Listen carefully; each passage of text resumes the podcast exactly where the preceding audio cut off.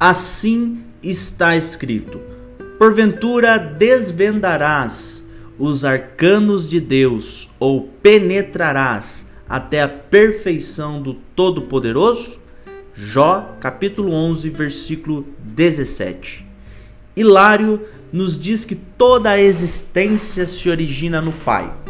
Em Cristo e por meio de Cristo, Deus é a fonte de tudo.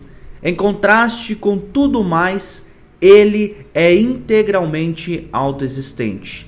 Ele não recebe de fora o seu ser, e sim o possui a partir de si mesmo e em si mesmo.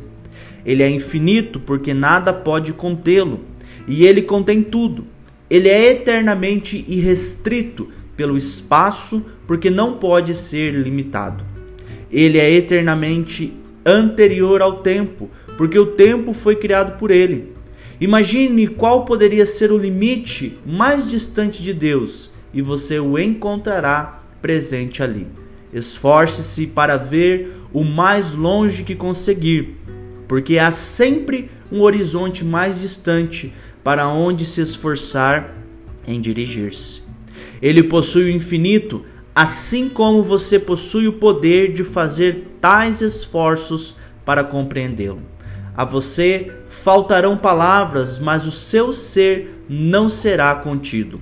Volte às páginas da história e você sempre o encontrará presente. Se os números falham em expressar os tempos passados em que você adentrou, ainda assim a eternidade de Deus não é diminuída. Exercite seu intelecto para compreendê-lo como um todo, mas ele escapará de você. Portanto, dado que ninguém conhece o Pai senão o Filho, que nossos pensamentos acerca do Pai estejam unidos com os pensamentos do Filho. Ele é a única testemunha fiel que revela Deus a cada um de nós. Que Deus abençoe o seu dia em Cristo Jesus. Amém.